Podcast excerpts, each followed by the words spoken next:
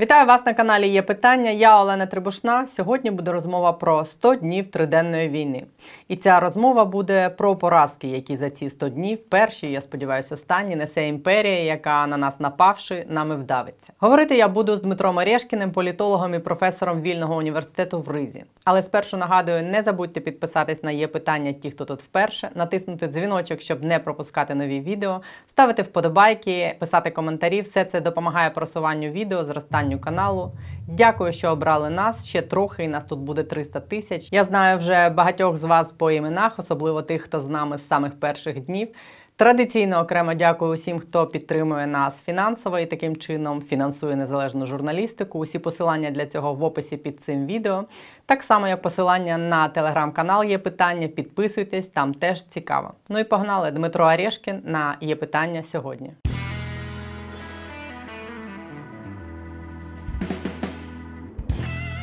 Я хочу, чтобы мы с вами э, сегодня подвели какие-то итоги этих 100 дней. 100 дней, э, в которые превратились те три дня, за которые должна была закончиться эта так называемая спецоперация. Вот э, Песков разразился таким каким-то э, пространным комментарием по этому поводу, и э, они по-прежнему говорят, что цели будут достигнуты, хотя целями теперь декларируется э, вот эта так называемая независимость Донецкой и Луганской областей в тех раз, э, э, границах, которых, на которые они претендовали.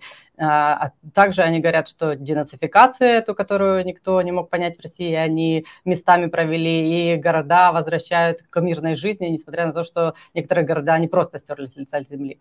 Я хочу спросить у вас, а как им удается это продавать все обществу, которому обещали маленькую победоносную войну? Как они, как общество это ну, то, что грубым языком говорится, хавает?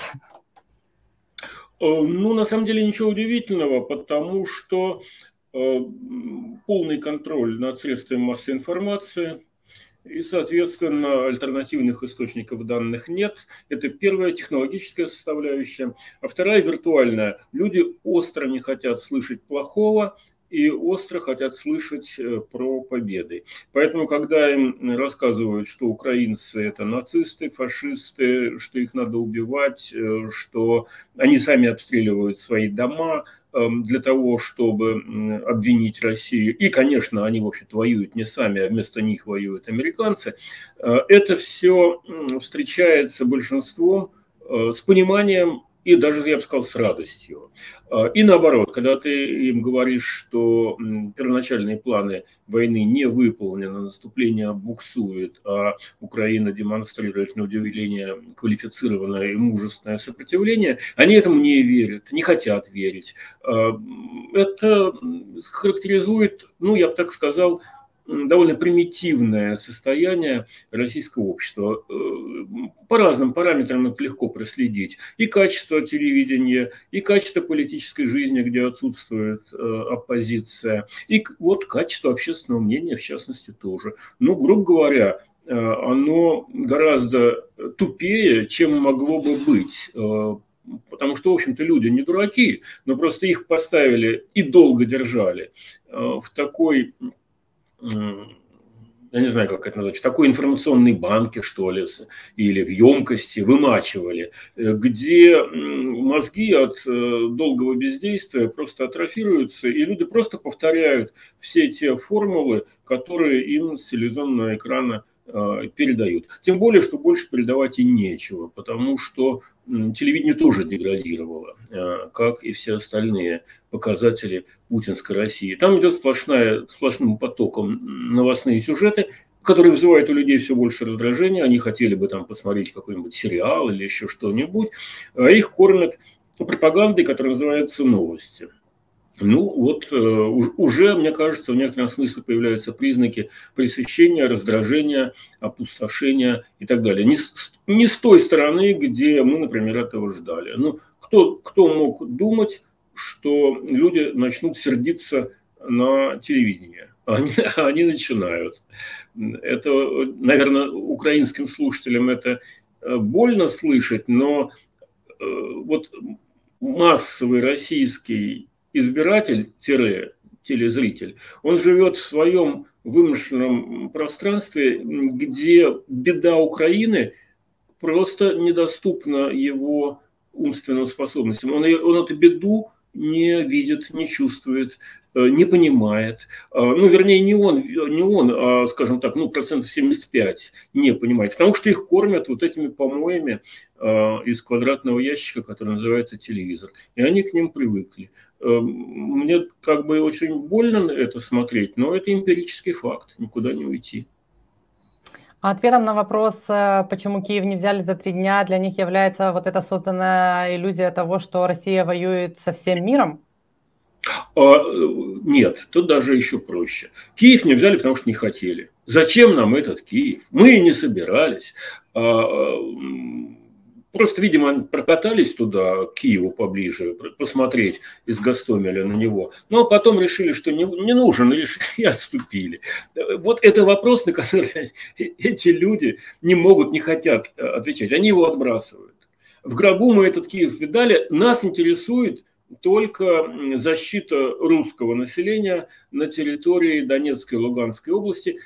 Плюс, конечно, уже, уже даже на самом деле понемножку забывают про Одессу и про сухопутную дорогу к Приднестровью, о чем э, генерал Миниканов как-то неосторожно проговорился.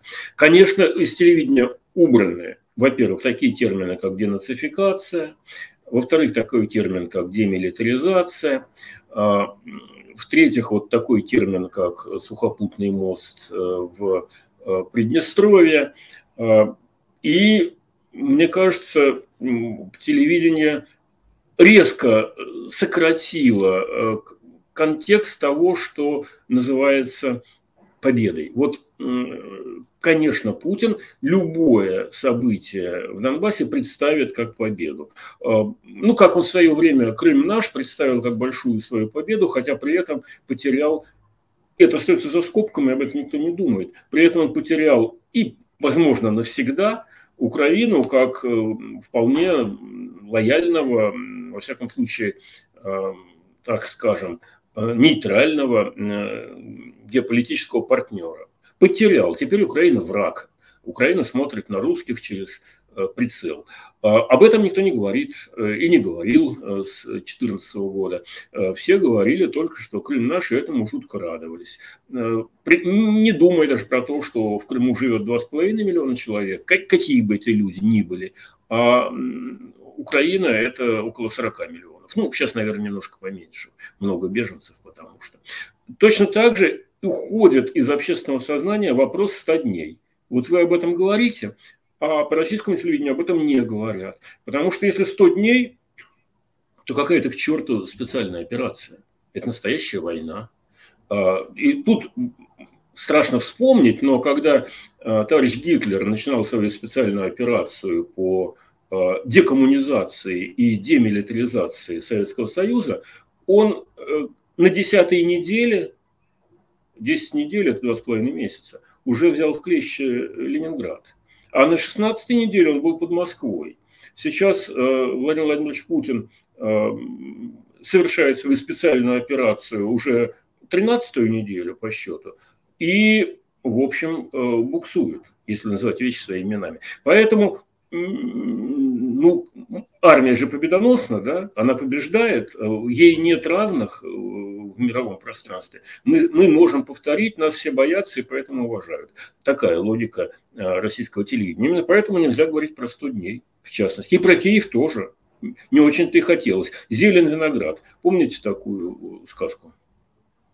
А, э, я читала где-то даже, что темники разослали по СМИ, чтобы избегать темы 100 дней, просто чтобы ее не было в сознании россиян. Но вот я про это и говорю, что сознание э, моих уважаемых соотечественников манипулируемо уже самыми грубыми, самыми примитивными методами. И даже вот это сознание начинает понемножку хлюпать носом, потому что ну уж больно грубо. Ну вот, ну, ну, ну, ну, ну ладно, ну врите, врите, но ведь все-таки надо какую-то еще и правдоподобность соблюдать. Вот мне кажется, одним из неожиданных последствий, о чем Э, мало кто говорил. Говорили про санкции, про военное поражение. А вот про то, что телевизор начинает людей раздражать. Вот тех самых людей, которые воспитаны на этом телевизоре, которые хлебают эту э, жидкость э, в огромных количествах в течение многих лет, уже начинают злиться на этот телевизор, потому что он делается скучным. Он делается советским. Как, собственно, и все, за что Владимир Путин берется. Вот советская, советская фальшивая победоносная акция. Неготовность по-советски называть вещи тем, чем они являются. Ну, мы с вами помним, что такое афганская война. Ее же называли там, исполнением интернационального долга. Ну вот какого рожна, какой там интернациональный долг у России перед э, Афганистаном? Что там исполнять? Тем не менее, 10 лет по телевизору это рассказывало, пока, пока большинство российского населения не озверело от этого телевизора, окончательно и перестало ему верить. Но, между нами говоря, прошло 10 лет. А вот сейчас прошло только 100 дней, но некоторое разочарование в телевизионной картинке – по тем параметрам, которые я могу наблюдать, э, мне кажется, уже начинает проявляться. А то, что исчезли из телевизора темы сухопутного коридора, Одессы, планов захватить Киев, свидетельствует ли это о том, что э, в Кремле отказывается от того же сухопутного коридора и оккупации Крыма, как от э, того, от тех целей, на которые они э, хотели бы замахнуться? А если это свидетельством их осознания того, что это им не удастся сделать? Ну, отказываться – это слишком пафосное слово. Они про это забывают. Они про это обещание забывают. Э, вы сказали про Крым. Э, Крым нет. Э, Крым считается уже де-факто отсорбированным, переваренным, захваченным. И, конечно, Путин ни при какой погоде никогда Крым, пока он жив и при власти, не отдаст. Потому что для него это полная катастрофа. Крым – это единственное, что он может предъявить своему избирателю. Я уже говорил, что Украину он проиграл, но зато и вынес из этой схватки маленький кусочек, очень приятный, очень симпатичный э, кусочек Украины, э, оторвал, принес избирателям, избиратели с удовольствием этот подарок э, приняли. В значительной степени он, конечно, символичен. Поэтому за Крым Путин будет держаться до конца. Он хочет, чтобы в истории остался он остался как таврический, Путин таврический, э, как минимум. Э, что касается Одессы, то, видимо, они понимают, что слабо.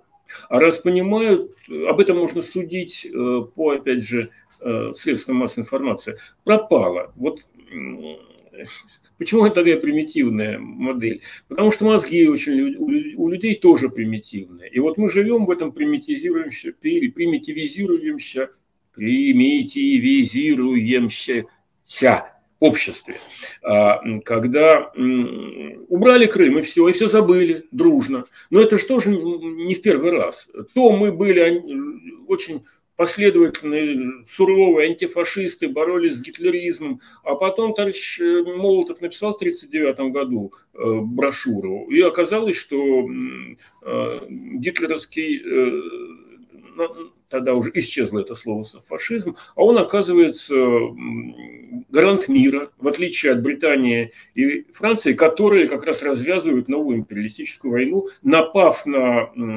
Германию, которая к этому времени объективно заинтересована в мире, после того, как э, они со Сталином раздербанили пополам Польшу. Это все писал товарищ Молотов всерьез. Э, и общественное мнение, немножко почитав в затылке, посомневавшись и покряхтя, потому что еще там несколько месяцев назад э, говорили, что советский режим и гитлеровский враги навсегда. Это, ну, Гитлер – это ставленник крупного капитала и так далее и тому подобное. Покряхтели немножко и переварили, и вот уже к концу 1939 года э, товарищ Сталин писал, что э, дружба с германским народом у нас скреплена кровью, не как-нибудь.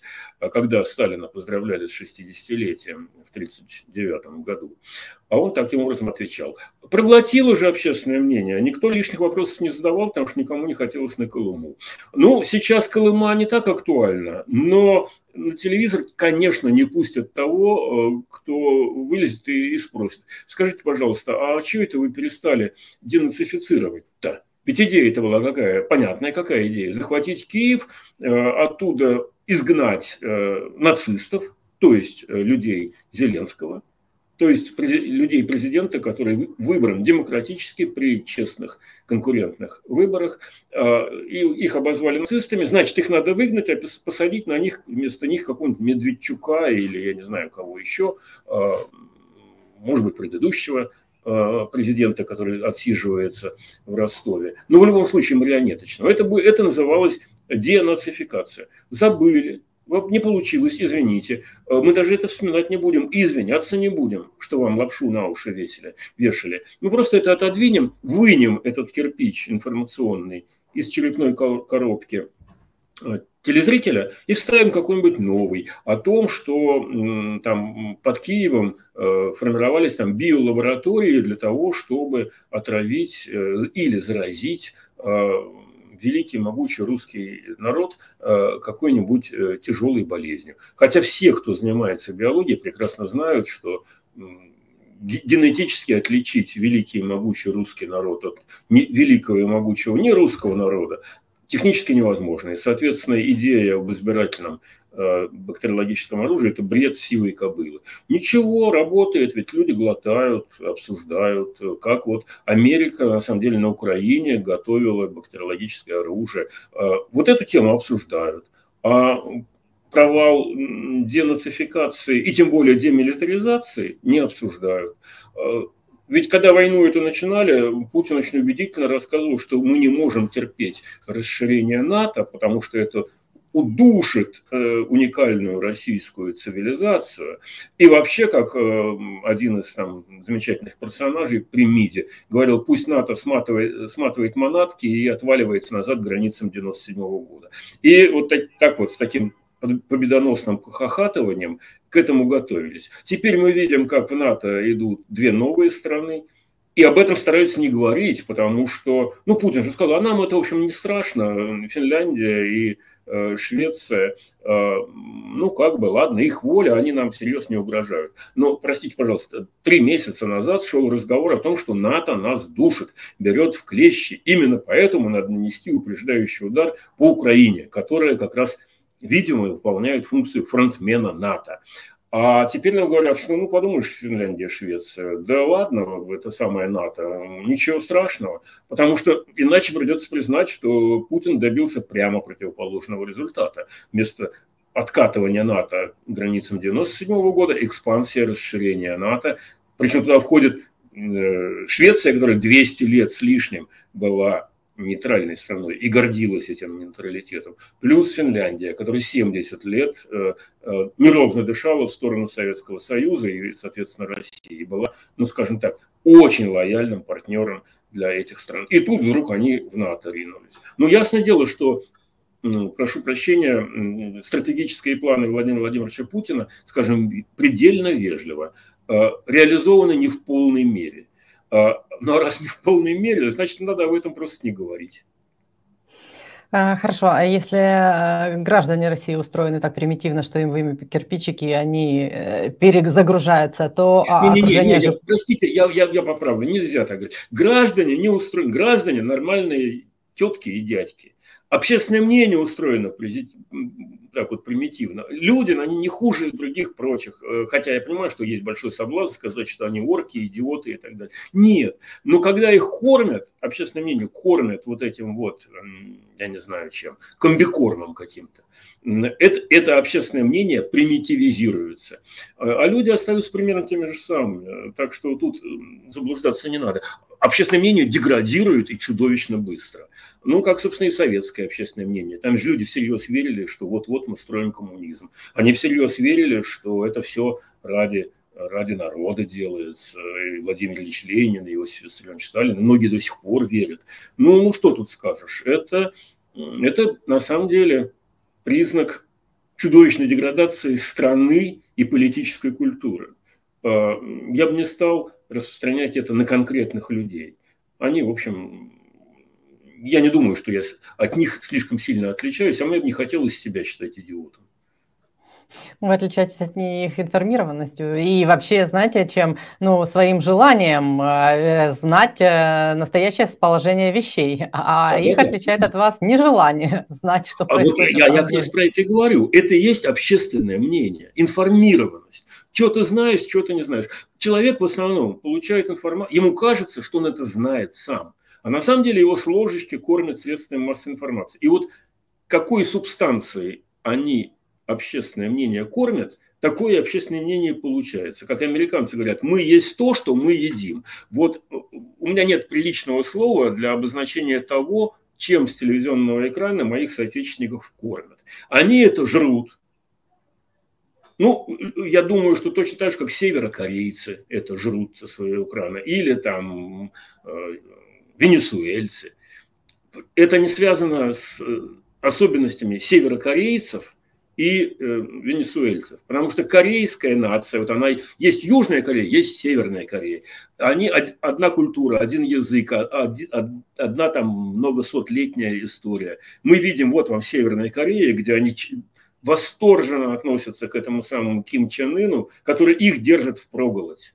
И рядом Южная Корея, где валовый внутренний доход на душу в примерно в 50 раз больше, те же самые корейцы. Но они уже даже физически другие. Они, они выше ростом, они лучше питаются, они, они делают замечательные продукты, автомобили, компьютеры, бог знает что. А с другой стороны, только умеют иногда в белый свет, как в копеечку, выстрелить атомные ракеты. И все. А люди, вот этнические, э, одни и те же. А вот общественное мнение и культура политическая радикально противоположны. Примерно то же самое с уважаемыми моими соотечественниками. А, я, видимо, в это число не попадаю просто потому, что я имею несчастье э, принадлежать к тем 15%, которые, э, которых тошнит от путинской пропаганды. Ну, несчастье в кавычках. А, я хотела спросить, собственно, о других людях, о тех людях, которые составляют там ближайший круг Путина, которые принимают решения и которые точно обладают и пониманием, и доступом к информации, и в целом понимают, что на самом деле происходит. Они э, не начинают э, пока что думать, э, что Путин облажался, у них, к ним не приходит понимание, что это все может плохо закончиться, и надо что-то делать, мешать ему, стреляться, убегать как минимум оттуда. Нету еще, они не дошли еще до этого уровня? Ну, конечно, дошли. Но вы же видите, что уже убегают. Дворкович убежал, э, там Чубайс убежал, э, кто еще там? Какой-то руководитель Яндекса убежал. Э, как-то ну вот, вот и все. А? Ну вот и Простите? все. Нет, не все. А... Сейчас говорят про Кудрина, Алексея Леонидовича, генералов все время меняют, э, начинаются попискивания неявные. Э, Но ну, мы видим, что тех, кто не убежал, тех просто убрали. Э, Дмитрий Николаевич Казак куда-то исчез. Вот его просто не видно на поверхности. Прогневил, видимо, царя-батюшку. Так что, конечно, понимают, конечно, чувствуют. И, в общем, я думаю, плохо спят по ночам. Потому что понятно, что ну, сейчас, может быть, появилась у них надежда, что все-таки эм, Путин медленно-медленно наползет вперед. Но я думаю, это надежда иллюзорная, потому что ненадолго хватит. Э, вот с такими продвижениями, опять же, если сравнивать со специальной э, операцией Адольфа Лаизовича Гитлера, э, Путину будет очень долго ползти до победы и гораздо ближе доползти до поражения. Э, вопрос только в сроках. Очень интересный и важный вопрос, что думают элиты. Во-первых, они гораздо лучше информированы. Во-вторых, они по определению э, вынуждены обладать навыками соци... самостоятельного анализа информации и самостоятельного принятия решений. И они, конечно, понимают, что Путин облажался но они не понимают, что делать. Вот это самое важное, потому что Путин, сила путинского режима заключается в том, что у людей нет никакой возможности себя реализовать, кроме как принадлежность к этой вертикали. И или ты вынужденно теряешь все, как поступил Чубайс, как поступил Дворкович, э, как поступили еще какие-то люди, которых мы, возможно, не знаем э, по именам и бросаешь свою страну, своих друзей, свою работу, свои накопления, свою, свою взгляд на мир, бежишь э, к чертовой матери. Э, не, не хочу ничего плохого сказать про те места, куда соотечественники бегут. Но они бегут, куда глаза глядят. У кого есть куда возможность. Кто в Армению, кто в Казахстан, кто, кто в Грузию. Самые удачливые в Германию там, или еще куда-то, в Европу, в Соединенные Штаты, в Израиль. А, так вот, этот процесс только начинается.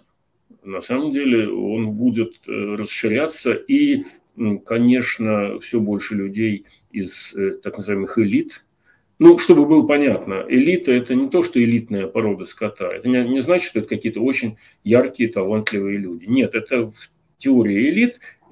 Этим термином обозначаются группы людей, принимающих важные или самые ключевые для своей страны решения. То есть вот начальники, можно так сказать, если вам не нравится термин элита. Ну вот слово «скот» как раз подходит к этим людям, мне кажется, в этом контексте. Ну, ну там разные, конечно, но в целом да. Но я бы не сказал, что элитный, потому что элитный скот у него хоть потомство какое-то толковое, а здесь у меня нет такого ощущения плодоносное потомство, там, мясо молочное или еще какое-то. А, ладно, дай бог здоровья, не, не будем над ними э, злословить. Но, короче говоря, конечно, у Путина проблемы. И, но модель так устроена, и в этом Путин как раз большой мастак, э, что как минимум пять военных структур, все друг за другом следят, э, все очень ревнуют, потому что все понимают, что Путин раньше или позже уходит, и вопрос в том, какая структура своего человека продвинет на место Путина. И, соответственно, пока, как только появляется человек, на котором можно сфокусироваться как на потенциальном преемнике, так вся эта дружная семейка бросается на этого человека и рвет его в клочки. Поэтому преемником Путина будет тот, кого и представить себе нельзя – который самый незаметный, самый придурковатый, который никаких претензий амбиций не имеет. Он вообще как бы вот, это, это значит, он самый умный. В, в этой системе надо вот именно так и держаться, и тогда тебя всерьез не воспринимают, а потом, как Никита Сергеевич Хрущев, ты оказываешься самым э, толковым в этой ситуации, когда вокруг вот такие персонажи, воспитанные Э, в правилах драки бульдогов под ковром. Так что вперяться умищем в состав ныне действующей элиты и смотреть, кто из них может Путина свалить и как, мне кажется, делом бесперспективным. Мы э, преемником будет самый незаметненький, самый серенький, самый скромненький, э, потому что тем, кто слишком ярко выделяется, сразу голову отрывают. А, это понятно, по-моему. А что касается смены режима, то мне кажется, что разговоры про то, что Путин болен, что вот у него дни сочтены, его послезавтра вынесут ногами вперед, это все-таки процесс выдачи желаемого за действительное. Эм, да, очень не молодой, может быть, не совсем здоровый, но ему его срока жизни хватит, чтобы столько дряни наделать, что мало никому не покажется. Поэтому заблуждаться не надо. Но мне кажется, что да, есть какие-то косвенные признаки того, что преемники начинают немножко шевелиться. Вот, например, я не знаю, устроит ли вас такая логика, но мне кажется, что Дмитрий Анатольевич Медведев стал из себя изображать такого вот э, крутого э, милитариста, антизападника и антиукраиниста э, неспроста. Ну, потому что человек, который был во власти, особенно э, из путинского клана, думает, что он достоин того, чтобы еще раз туда вернуться. И вот то, что э, Дмитрий Анатольевич Медведев, который росточком собачку патрон, ну, примерно вот такая, знаете, украинская героическая собачка, угу. он пытается возглавить э, стаю бульдогов звонким заилистым лаем, там, показывая, что он самый крутой, самый смелый, самый решительный. Я думаю, чего это ему надо-то? Это же человек, который говорил, что свобода лучше, чем не свобода, который там позиционировал себя как э, более либерального политика, чем Путин. И вдруг он такой отборный, прям вот сейчас, сейчас, сейчас всех порву. Кто-то, кто-то верит, я так понимаю, что это довольно смешно выглядит. Зачем? Мне кажется, у него есть внутреннее основание претендовать на позицию смены Э, власти, усиление его административных позиций. А в той системе, которую построил Путин, кто громче против Запада лает, тот вроде как и самый большой молодец. Зачем ему это надо?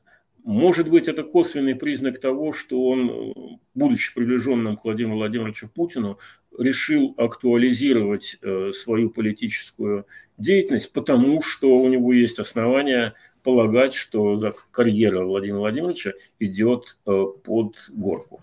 А я честно рассказываю как бы свой ход э, мышления, не знаю, покажется он вам правдоподобным или не покажется, но то, как себя Медведев э, жалко и глупо выставляет, при том, что он, в общем, наверное, не совсем глупый человек, да, свидетельствует о том, что он пытается вступить в постпутинскую гонку претендентов. Глупо вступает, глупо пытается. Но уж э, тут что есть, то есть. А, а зачем иначе? Вот что ему дает вот этот вот заполошный лай и бег впереди паровоза? Я себе представить не могу. У вас есть какие-то объяснения?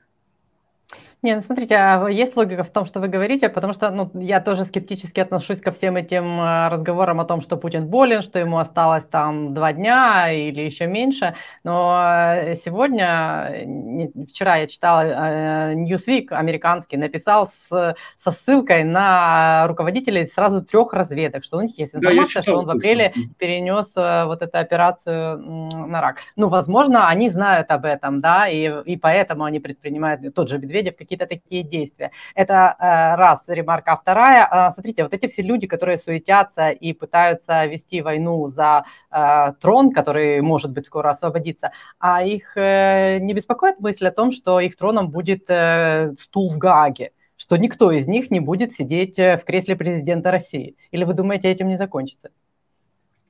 Нет, я думаю, что пока ты на троне, никакой суд в Гааге тебе не угрожает потому что под троном спрятана атомная бомба. А, и ну, не раз приходилось общаться с довольно, ну, в прежние годы, конечно, с довольно высоко э, поставленными персонажами, и у них логика примерно одинаковая. Когда им говорят, что, ну, вы же проиграли суд, э, скажем, против ЮКОСа, э, и должны заплатить 50 миллиардов долларов.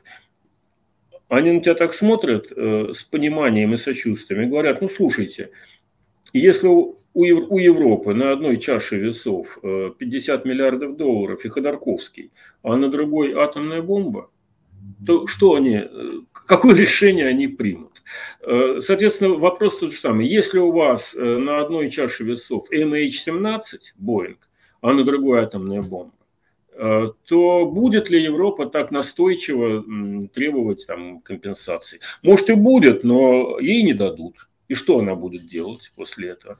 Если у вас на одной чаше весов украинская война, там тысячи мирных жителей погибших, э, запытанных, изнасилованных, уничтоженных, а на другой стороне атомная бомба, э, то какой будет европейский выбор? Для них атомная бомба – это символ безопасности.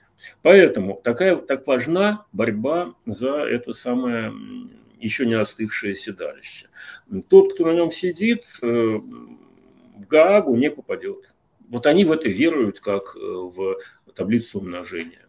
А вот кто проиграет, того могут и сдать. Вот если, если захочется вдруг налаживать восстанавливать отношения с Европой, вполне возможно, что кого-то из проигравших отдадут э, на справедливый э, демократический европейский суд. А, ну, вот, вот такая примерно логика. И, ну, я думаю, что у Украины довольно ну, богатый опыт взаимодействия с западноевропейскими политиками для того, чтобы не слишком заблуждаться на их счет.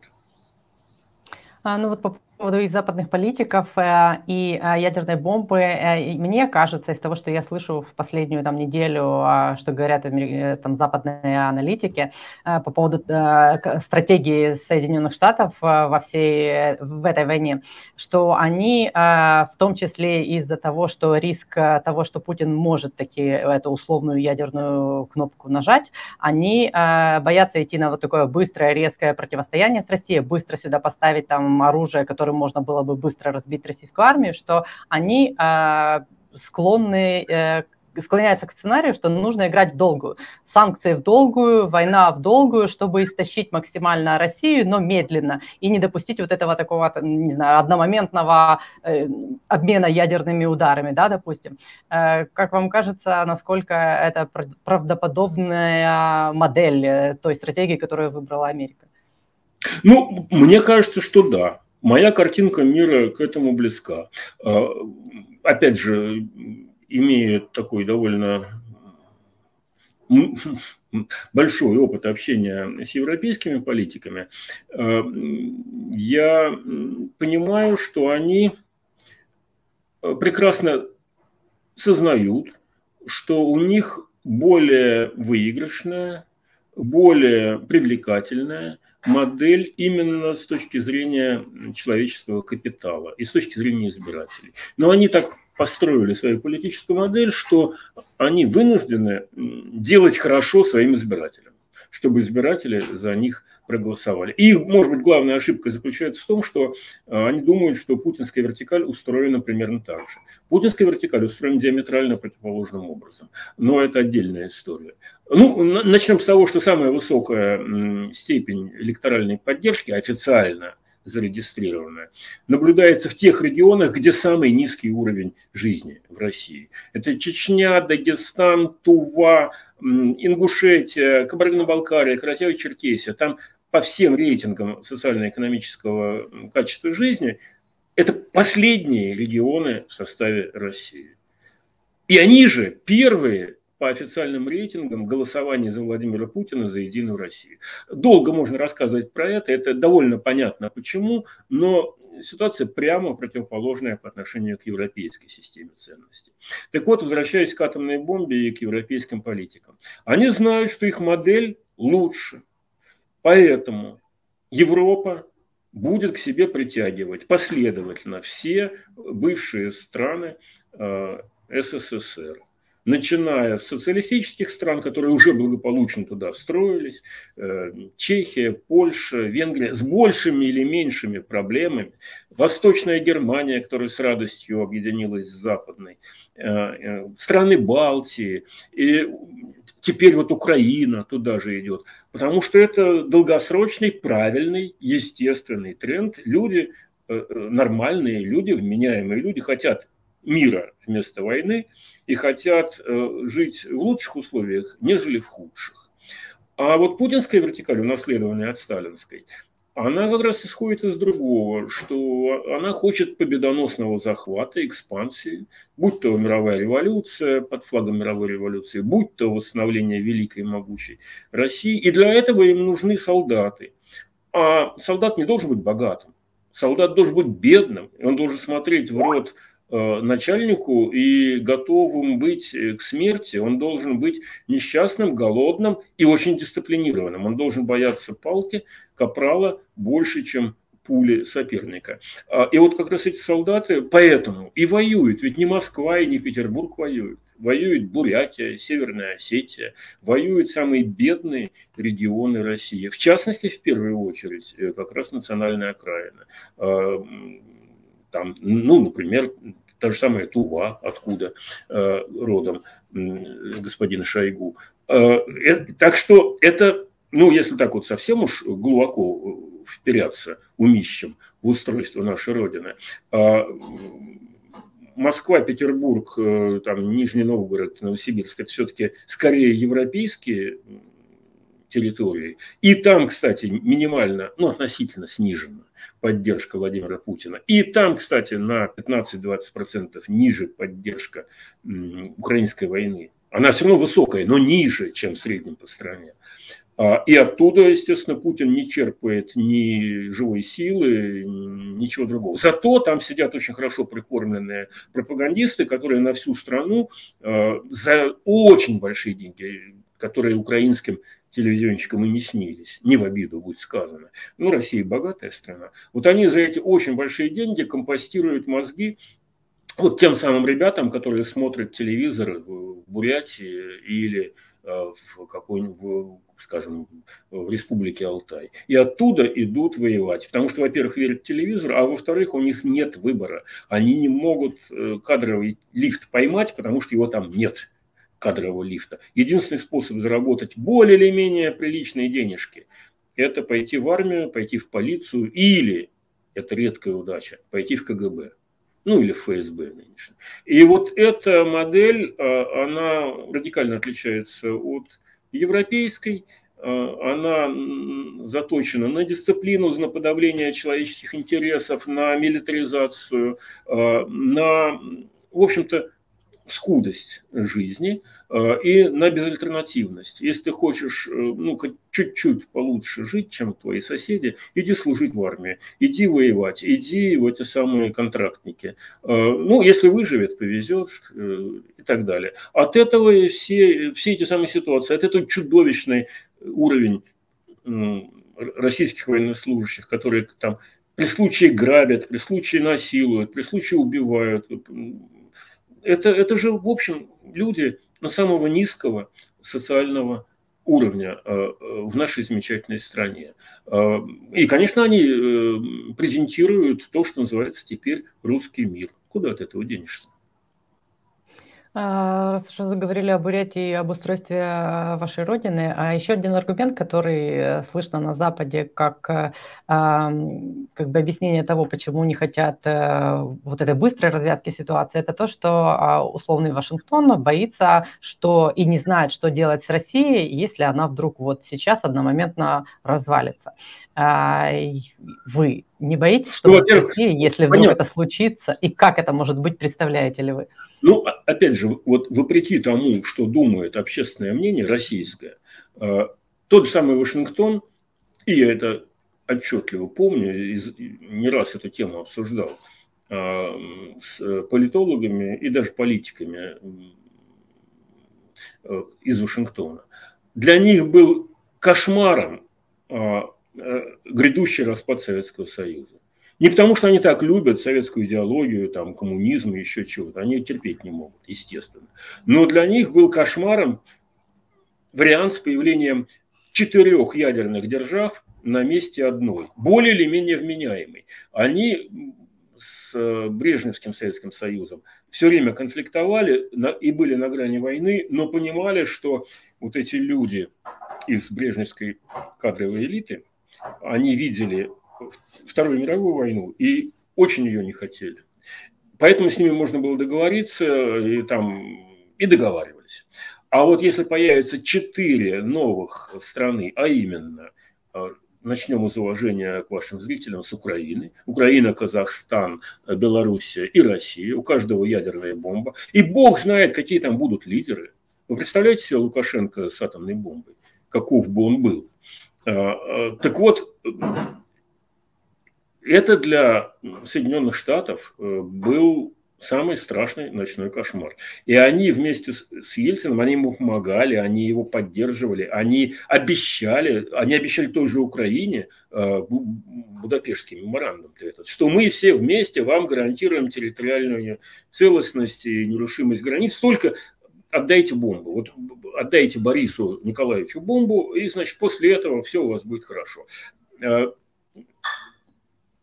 Ну, вы знаете, чем вся эта история кончилась. Можно обвинять, Мы видим. Запад, можно не обвинять этот самый Запад, а, но он не хочет воевать. Вот в отличие от того, что думает 75% моих соотечественников, которые смотрят телевизор, ему Россия, этому Западу нахрен не нужна. По той простой причине, что Россия сама добудет свои ресурсы, сама их закачает в трубу, сама привезет их в Европу или в Америку, туда и скажет. И там продаст, потому что ей нужны деньги настоящие деньги, не фантики, которые она сама может напечатать сколько надо, а евро, доллары, там, серьезные конвертируемые валюты. Почему они торгуют сырьем? Потому что нужны деньги. И, соответственно, чего эту чудовищную территорию завоевывать, зачем там устанавливать свою власть, если с точки зрения экономики все и так понятно. Вот если Владимир Владимирович или кто-то другой, Александр Григорьевич Лукашенко, э, будет э, при всяком удобном и неудобном случае запускать руку в карман и оттуда допускать, доставать атомную бомбу, вот это их не устраивает. Это их категорически не устраивает. И этого они боятся. Поэтому они тянут. Им не нужен конфликт, им не нужна победа над Путиным. Обратите внимание, что Байден говорит, не будем мы трогать вашего Путина, не потянем мы его ни в какую Гаагу. Сидит, пусть и не... Лишь бы вот убрался и прекратил э, людей резать. Как это ни странно, Запад более толерантен, более гуманен по отношению к людям, чем Путин. Ему не нравится, когда людей убивают. Причем ему это действительно не нравится. У них такая вот культура, странная для нас. А, поэтому, поэтому так сильны вот эти переживания, в том числе Киссинджера, который имеет опыт взаимодействия с советскими политическими лидерами, с которыми можно договариваться, и экстраполирует этот опыт на Путина. А Путин человек, с которым договариваться нельзя, он опасный человек, он по-другому устроен. А, советские люди боялись войны, а, потому что они ее видели. А Путин войны не видел. Поэтому он считает, что он может всех напугать или в войне победить. Если бы он не думал по-другому, он бы не влез в эту идиотскую историю, преступную, я уж не говорю про преступную, идиотскую э, в Украине, где он проиграет, уже проигрывает, где он э, уничтожает будущее своей страны. Я не говорю про будущее Украины. Кстати говоря, я оптимистичнее смотрю на будущее Украины, потому что ей помогут после войны, после того, как она победит. Она победит. А вот Россия останется в дураках. И, отвечая на ваш вопрос, а, я не думаю, что для вашингтонских политиков сейчас задача и мечта разделения России. Я думаю, что Россия развалится сама. Вот знаете, как этот самый анекдот про отсохший Э, орган один там, вот спрыгни с табуретки, вот он сам и отвалился.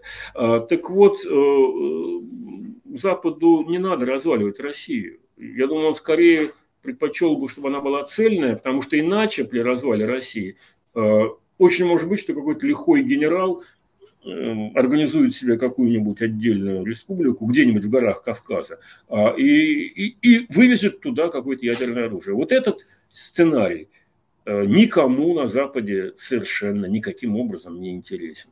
Поэтому, поэтому они осторожны, очень раздражающе осторожны. Со стороны это выглядит как трусость. Э, ну, просто у них есть опыт, они знают, что в долгую они выиграют. В долгую они выиграют. Это ужасно звучит, но потому что в долгую это значит, э, каждый день Украина теряет 100 солдат, как сказал, как сказал президент Украины. Ну, Запад говорит, да, извините, пожалуйста, вот такая вот, такая вот неудача. Э, да, 100 солдат, увы. Но не можем же мы воевать с Путиным. Э, и у него атомная бомба. И поэтому, ну, в общем, политика, конечно, довольно скверная с нравственной точки зрения, но очень понятна с прагматической точки зрения. Ну да, Кадыров с ядерной бомбой в ТикТоке, это было бы страшное зрелище. Я тоже так думаю. Ну, это же, понимаете, это же не шутки. А, и последний у меня к вам вопрос тогда. Если мы говорим о том, что это все а, в долгую, надолго, то как э, долго это сколько с точки зрения того, что вот, например, сегодня уже пишут, э, Financial Times писал о том, что российские компании уже столкнулись с технологическим кризисом, что не хватает там микрочипов, еще чего-то там для производства всего высокотехнологичного. Санкции, опять же, заработают там в перспективе Э, не знаю, ну полугода точно это эмбарго, например, заработает. Сколько экономических ресурсов и технических Значит, для того, чтобы вести войну есть? Да, смотрите, это просто, как мне кажется, процессы, характеризующиеся как физики говорят, разным характерным временем. Ну, то есть, да, быстро, взрыв происходит быстро, а беременность тянется медленно. А, разное характерное время. Так вот, война измеряется, ну, скажем так, неделями, может быть, месяцами. А экономические санкции измеряются годами. Вот это же то, что называется кумулятивный эффект. Сначала исчезают какие-то товары. Причем даже не сразу, потому что есть какие-то запасы на складах, на несколько месяцев хватит. А потом начинают исчезать деньги. Опять же, э, когда западная фирма какая-то закрывается, она по своим странным для нас э, соображениям правил, э, первые 2-3 месяца людям платят зарплату. И они могут даже и радоваться. Работать не надо, а денежки идут. Тем более лето, картошечка и так далее. Огурчики, помидорчики. А вот осенью уже, уже сейчас мы вот э, получили данные, что на 3% в, кажется, в мае упал валовый внутренний продукт. А это только начало. И люди этого еще не чувствуют. Ну, пропал там какой-то стиральный порошок или какое-то там мыло любимое. Ничего страшного. Ну, немножко подорожала гречка или морковка. Бог с ней. Переживем. А, но этот процесс начинается и раскатывается. Я думаю, что экономические последствия э, будут уже отчетливо ощущаться где-то к сентябрю, а к Новому году вот они уже во всей красе себя покажут.